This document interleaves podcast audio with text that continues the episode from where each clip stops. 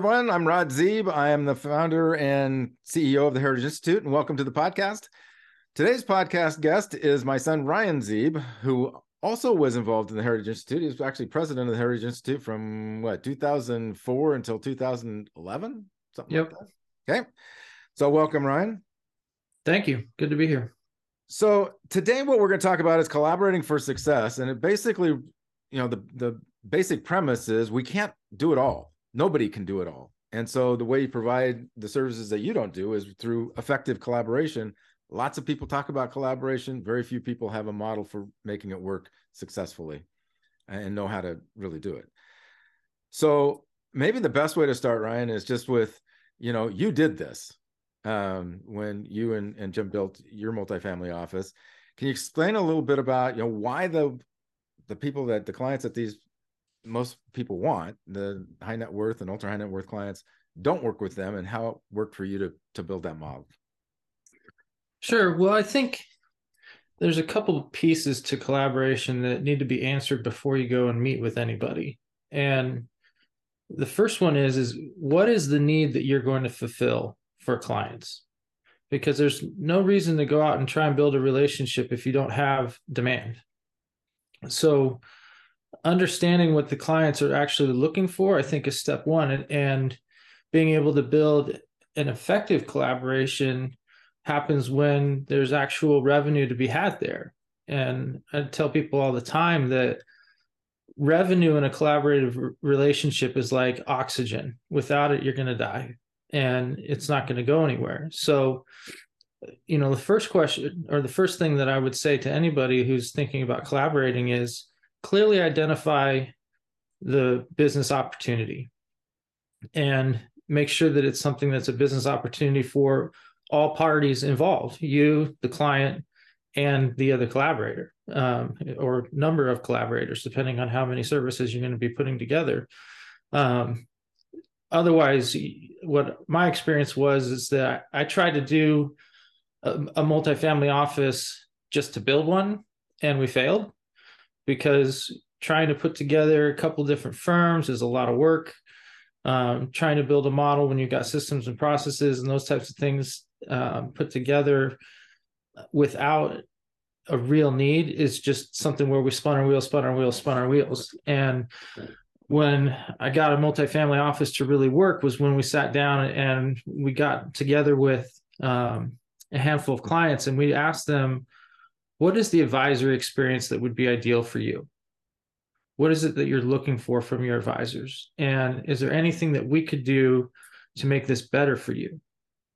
And the answers that we got were surprisingly similar. And to start this, what we did is we met with uh, seven of what we would call our favorite clients, not our biggest clients, but our favorite clients. And um, you know, I get the question all the time as far as um, how big were these? Were these all 50, 100 million dollar cases? The answer is no. There were several in the group that had million dollar accounts with us, so they were not unattainable um, clients. And we did have a couple of ultra high net worth clients in it as well. But the goal was to build a model that could work for most of the clients that were coming in. And the answers that we got were things like we need to simplify our lives. And one of the ways that we identified that we could do that for them was to simplify their advisory experience. And what I mean by that is, is that they would talk about how much time and energy it was for them to go from their financial advisor and go through their portfolio and do their financial planning and uh, you know some of their estate planning, et cetera, do all the discovery, get all the documents together, and um, get that kind of wrapped up and then it comes time to do your taxes and you go and you do all the discovery with your CPA and you bring together all the documents again. Maybe you've kept them organized maybe you haven't kept them organized so it's you know double the work and then uh, you know as you move farther along with the client the next thing becomes estate planning and when it comes to doing estate planning what do you do? You grab all the documents middle, right? again. yeah you know and so they talked about you know the ones that we'd already done that work with they said you know that was laborious uh, and time is money for these people. And so they said, if you could make that easier for us, that would be something that we would pay for. And so you know what we started to do was look at what is it that we can reasonably accomplish for our clients that we can get paid for that makes their lives better and so that's where the uh, concept of what we now call the lead advisor came from which is basically um, being that point person some people talk about this as being the you know the planning quarterback or you know there's other ways that people describe this. But um, really to be the per- the person who is going to organize the entire engagement work with the other professionals make sure that everything stays on track make sure people are working together the way that they should make sure everybody's working with the same fact pattern because that is another thing that um, would tend to get people off base a little bit is if they gave a little bit of a different story or they forgot something with one of the professionals and then they would get a recommendation that was different and throw them you know for a little bit of a loop there. So making sure everybody's working for those. And we knew that we had people part of the reason that we had confidence to be able to move forward with this is because we did interview actual clients. And i think that's a big key because if you're going to have confidence in meeting with another professional to say i believe this is a real business opportunity you have a lot more conviction when you know somebody that you want to work with has already said that they will pay for it and I think that's a, a really big differentiator rather than saying, I think this is something that people will like. And I think it's something that um, we could get paid for. So I'm going to try and build a relationship based on that thought. I think that's a an error that we often make, and I made uh, when I first tried to go about building a, multifamily office. So, what we ended up doing was what people would call a virtual family office, multifamily office which was we didn't merge ourselves with a CPA firm. We didn't hire in and bring in a full time uh, estate planning attorney. We didn't hire a bookkeeper who was going to do bill pay, you know, all those types of things. I was licensed to do um, the insurances and investment management. So was my partner. Uh, so we had kind of the major boxes checked. Um, so what we did was we went out and said, okay, where are the places where this takes time for people and it's complicated and it was the kind of the big three financial advisor cpa estate planning attorney relationship there where they were duplicating the work and they were duplicating the time. And so we asked ourselves how could we do this most effectively for the client? And the model that came out of that was that lead advisor model where there was one set of input data. So what we did was we went to the to the cpa and the attorney and, and we asked them what do you need in order to do your best work? Because we wanted their best work and they shared with us their intake documents and when a client would be best teed up for them. And so what we did was we put the work in to deliver that to them. So they got a teed up ready to go client that they could hit it out of the ballpark with. We got a client who was able to get a professional who was really good at what they did ready to go to do their best work for them. And that was a win-win. And we charged for doing that. And for the client that means they only had to say it once.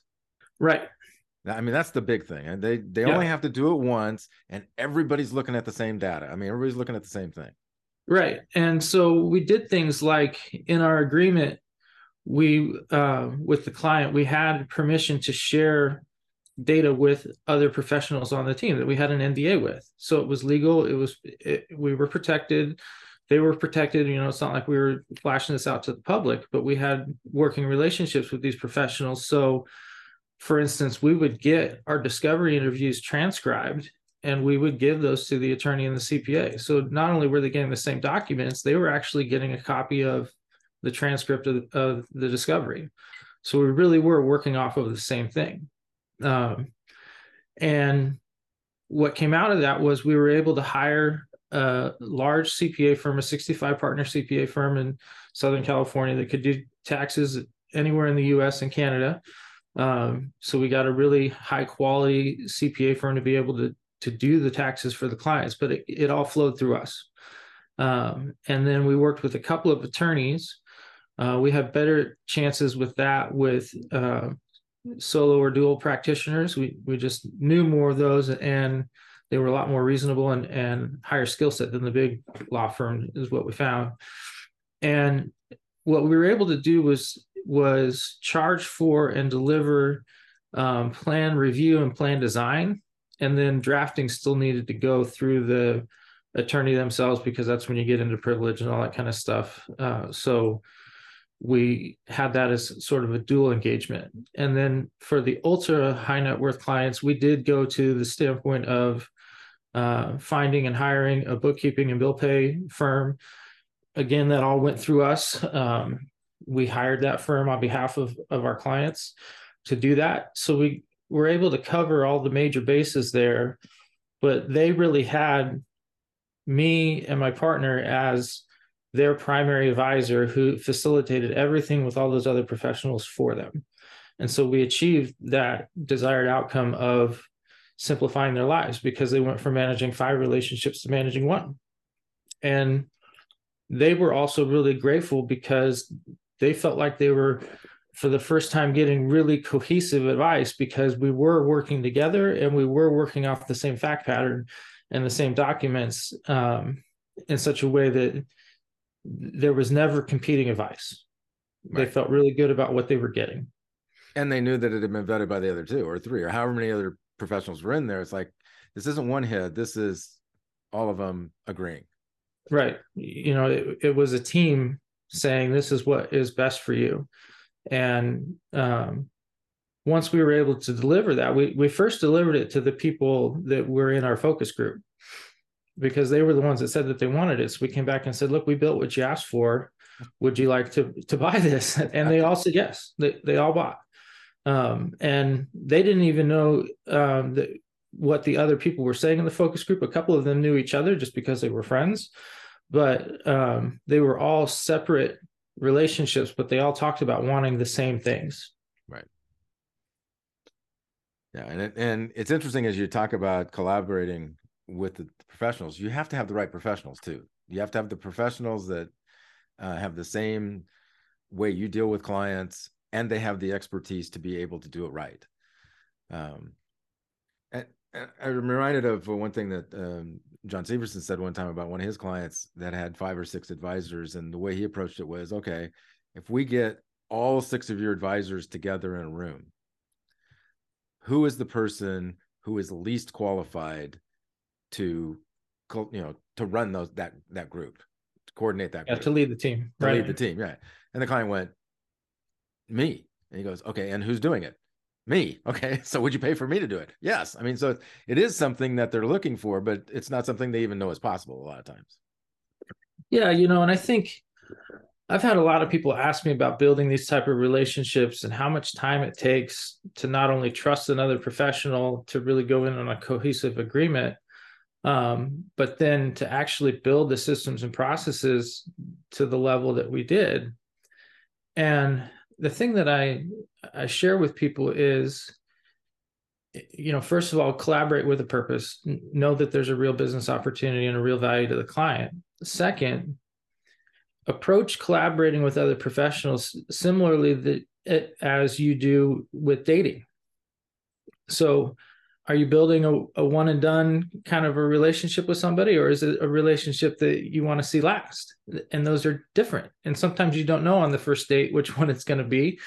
Um, but if it's going to be a, a longer term relationship it takes that type of effort to be able to court and build um, something that is of real value to the clients that, you, that you're going to be working with. And so you need to be ready and willing to put that time in in order to have a relationship that really works.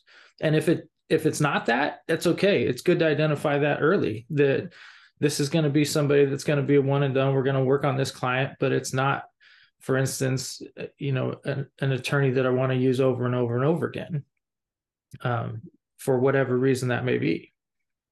And not all of them fit everybody. I mean like attorneys there's sometimes you got you know some some attorneys that you know will work really well with some of your clients but not with others. So it's not a one size fits all.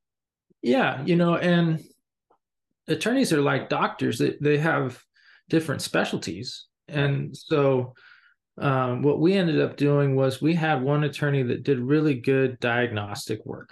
They did they did a good job with here's what you have and here's how here's where the gaps are to the desired outcomes that you said that you wanted in your discovery interview with Ryan. And so we were able to to use that and, and charge for just that diagnostic review over and over again. And it was a fee that we could quote as part of what we did because uh, we hired them to be on our team. Um, and then after that, depending on what they needed, we would sometimes go to other attorneys who specialized in X, Y, or Z to actually deliver and draft what was necessary. Um, so there's consistency, and then there's also specialty work that you know that you're going to need over time. And you know, the other thing I would say, particularly to the advisors out there, is whenever you think about going about this, if you're thinking about trying to build what a lot of people call a family office, and family office is a term that's not very well defined in right. the industry. It means different things to different people. But if it's something that you're really wanting to build, it, it is absolutely worth finding and paying for really good compliance advice. Uh, I actually went through five um, potential compliance attorneys until I got to the one that we ended up using. And it was because I kept getting, well, you can't do that. And I kept saying, I'm not asking to do anything illegal. I'm just trying to do the best job for my client. And it wasn't until I got to the one that that said, wait a minute, can you explain that to me again? Right. What are you wanting to do?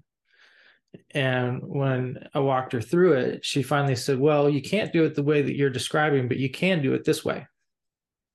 And light bulbs went off. She thought like a business owner saw somebody who was trying to really create a niche and we were able to do it. And we were able to pass a couple of sec audits doing things the way that we were doing it. So it worked really well. But i also saw the fact that you're either going to get no's from compliance departments or you're going to get yourself in trouble. If you do or if you don't have the agreements in place especially when you're sharing private information and fees um, you know that just needs to be i's dotted and t's crossed to be able to do that right Talk a little bit about um, you know how you how you build that relationship with the collaborating other collaborating professionals because a lot of people come in and say, "Oh, I'm going to bring you this client, so I should get a discount," right? Right. um, well, I learned a long time ago from a coach that now passed on, but was one of the best coaches I had in my career, Mark Shear, that you don't ask for an introduction until you've delivered value and that's whether you're working with a client or whether you're working with another professional in my experience. So uh, i didn't go out and meet with a professional and say hey i think this will work out really great. Do you have four clients that we can try it on? Right. You know nobody wants to hear that. That's what um, we talk about in some of the workshops as being a parasite type of a relationship. You're going to live off of somebody else's book of business Nobody wants that. You don't want somebody to come to you and ask for all your client information and revenue, and nobody wants you to come in and do that to them. So, to start with, uh, what we did was we, like I said, we engaged the, the advisors in our focus group or the clients that were in our focus group, and we brought the other professionals in to work with them. So we were bringing the clients and the revenue to start with. Um, so in some ways, we had all the risk, but we saw the reward. And then those people obviously then made introductions to other clients which was really worthwhile. And then once the attorney and the cpa in, in particular got experience with what we were doing then they started making introductions back to us and saying hey i've got a client that i've done estate planning with or i've got a tax client who's a business owner and if you could do what you did with so and so i think that would be really valuable to them. And so the introductions came secondary after we had delivered value um, and they had experienced value on both sides of it, whether it was the professionals or the clients. So, um, you know, we had to do the work on the front end. Well, and and you also want to be those professionals a client. You want to be their a client. Yes. Yeah, that, you know, that's the other thing. Like I said, the question that we asked the other professionals was, what do you need to enable to do your best work? Right. And you know, typically that was either a, a size or a type of client, you know, X, you know, net worth, or I work with business owners, or I work with, you know, X, Y, or Z. And this is the time and the engagement that I can really hit it out of the park. and so no, we didn't ask any of them to do a discounted fee. In fact, we said we want you to charge your top rate because we want your top work because we knew that if we were going to have happy clients and if we were going to get introductions, that was only going to be if people got a really great result. So um, we never asked for discounted fees. The only place where some of the fees uh, ended up being less was we were able to deliver clients who already had a large amount of the discovery done because we right. had done it for them. And in the case of the attorney and the CPA, we took their intake documents and built it into our discovery so that we were giving them almost a complete, you know, data set. They they obviously still did a little bit, but we we did the heavy lift on that. So they did charge or take off the fees that they would typically charge for discovery work, but that was only because we were doing it for them. Uh, but the rest of the time, we did we asked them to charge their top rate, and we got their best work, which is what ended up being the win-win. And you know, a lot of people ask, you know, when we're working with um, particular financial advisors, you know, I'd like to have more high net worth, ultra high net worth clients. Why aren't I getting them? Yeah. You know, how do I get them? How do you respond to that? Well, it's it can be an un- uncomfortable conversation because typically that advisor is thinking that they can deliver what that high net worth client is looking for you know in their advisory relationship and the hard truth that and i saw this more in my role at heritage institute consulting with hundreds of firms large and small as far as who is really working with high net worth clients and who was a wannabe high net worth advisor. And the truth of the situation is is that actually i'll start with there's a myth that you know that 10 million 20 million 50 dollar 50 million dollar client whatever it may be that's the next tier of client isn't working with another advisor and if i could if they could just meet me i would engage them right away and the truth of that is is that the majority of those clients do have advisors there are some right. people out there that don't have any advisors, but the majority of them are already working with someone. And whether or not they're happy in that relationship is is an opportunity because it, we know that there's a lot of underserved clients out there, but um, they're working with that other advisor for a reason. There's at least a belief system that they can deliver what that client wants, and they're not working with you because you either don't have the deliverables that they're looking for or you don't have access. It comes to down to one of those two things or both. So the first thing that I tell people is in order to gain access, you have to deliver and be able to deliver what it is that they want, which is why in our case we did the focus group to make sure that what we delivered was what they really wanted.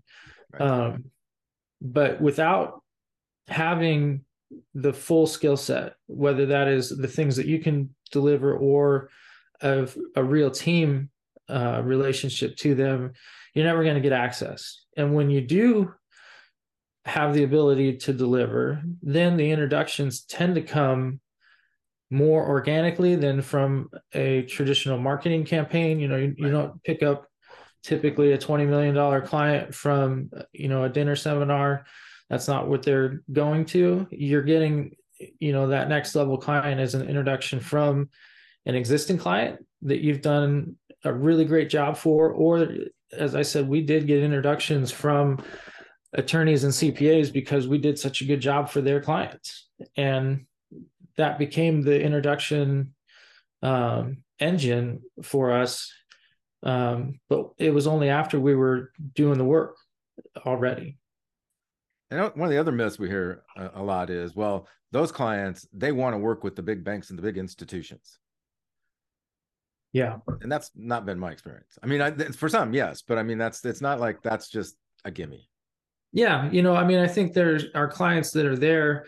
Again, there's the perception there that if you're a high net worth person, you work with Merrill Lynch or you work with UBS or you work with Bank of New York Mellon, Wilmington Trust, or whoever that may be, because they're working in that high net worth space. So they must be the advisors that that they should be working with.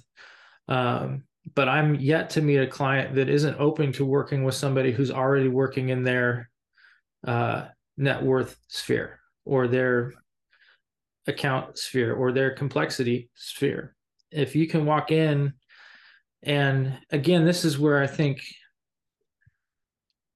working with actual client needs and knowing that you're delivering what the client needs, because afterwards, once you've delivered, in our case, we delivered simplicity, where we said, Did this work well for you for us to coordinate all of this? on your behalf? And are you happy with the tax return work that you got? And are you happy with the estate planning and the trust work that you got. And we got resounding yeses because we built it in a way that fulfilled their needs. We had a lot of confidence walking in to a new client and saying, here's what we can deliver because we delivered it. Right. And we we knew we delivered it because the clients had told us so. And I think that's a really critical step that a lot of people overlook is that they don't ask the clients once they're done did we did we succeed? Have we have we accomplished what we set out to accomplish? And normally it's kind of a big exhale. Ah you know we we finally checked everything off the list and we're in a maintenance mode but we don't get them to really uh, settle on and quantify the value that it was to them. You know did we save discovery meetings and did we save you having to organize your documents over and over and over again? And are we sure that the tax advice that we've given is now coordinated and accurate between the different disciplines and having those yeses again gives you the level of confidence to walk into the same or the next level up tier to know you've got the competency to really do it one of the things that you know I've talked about and and you've obviously experienced too is those clients trust each other way more than they trust any of their professionals. And yeah. so when they get somebody that they like, it's it's you know human nature. You find a great restaurant, you tell all your friends. Same thing here is uh you know in my practice, I went from clients that were half a million dollars to billionaires from introductions going up. Right and it, it, that's just kind of a natural thing that happens isn't it yeah i mean it, i know i rarely got an introduction down the sphere right uh, you know it was typically the same or above uh, and i think it is because both the other professionals and the clients when they think about what you delivered for them which if you've done a, a good job in this scenario is typically complex work. And and by the way, part of what we deliver, and I should have said this, I think it was probably a given in my head since this is a Heritage Institute um, podcast, but one of the deliverables was heritage design. You know, it's the multi generational planning. We did that with the majority of the families that we engaged. So that w- was each leg of the stool, so to speak, was covered. Um, but when those clients and those professionals have experienced success, they st- they typically think of the next most complicated person or situation that they know of. Right. You know, who who else would this benefit? And they think, oh, you know, John and Jane would really benefit from this because they're really complex. I'm not as complex as them. Right. And so that's who they tend to introduce. And um, it it just happens that way um, when you you do the work the right way and then when you ask have we accomplished this at the end? And, and do you know of anybody else that would benefit from this? Uh, those two questions are really what unlocks that next level of client um, introduction. And it's that easy. I mean that's a, people have this concept about oh what am i going to say? How am i going to ask that? It's like are you are you thrilled with what you got? And if so you, anybody else that you know that would be thrilled with this kind of work. Right. That's it. I mean, it's not like. and the second question is the hard one to get out. Mm-hmm. Um, I think it's probably easier with professionals than it is with clients for some reason. Uh, to be able to say, you know, do you have any clients that you that would benefit from this now that they've worked with a couple of years? Uh, just because I think that that mentality happens a little bit more between professionals, but clients are happy to make other introductions when they realize that that's what you're looking for because they uh, would absolutely want to benefit you because of what you've done for them. And they want to benefit their friends. I mean, I remember, uh, you know, one of my clients when when we were talking about it, he and he was introducing me again up, and and I asked him later, you know, why did you, you know, where'd that come from, basically, and his answer was, I knew this was something that he needed as much as I did, and he said, you know, we all none of us have anything that we can give to the other person. I mean, you got Christmas, what are you going to give, you know, these people? But if we can give them, we can give our friends the things that were beneficial to us. That's all we have for each other. Yeah. So yeah, and they're they want to do something that matters. Right. With people they care about. So yeah. Yeah. yeah.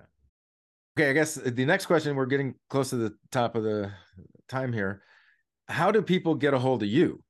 Uh, because I know you know somebody's going to call. Somebody's going to say, "Okay, how do I get more information?" So, how do they get a hold of you? Um, well, certainly they can get my information through the Heritage Institute, um, and I I now work in a couple of capacities. I, I do coach advisors on how to uh, benefit their cl- their practices and how to move to the next level of client. That's actually what the course is called next level clients um, so there's that and then there is just the actual consulting work which can be um, you know her- adding heritage design which is one of the deliverables that um, that was the other deliverable from you know i want to simplify complexity is we want to prepare the next generation that, that right. those were the two hooks that got us in the door with pretty much everybody uh, it wasn't investment management. It wasn't estate planning. It wasn't we can do your taxes better than somebody else can do your taxes. Uh, it was those those two things. Um, so you know, I work with other professionals just as a consultant, bringing the heritage design work, just like you do, and and others at Heritage Institute. Yeah. All right. Well, thank you for this. And again, this podcast will be out there. And if you have any questions, you can get contact Ryan. What email should they use for you? Ryan, R Y A N, at genacygroup.com. And Genacy is G E N A C Y group.com. Well, thank you very much. And hopefully you got some some value out of this. And we'll listen to the rest of the podcast we've got. Thank you. All right. Thank you.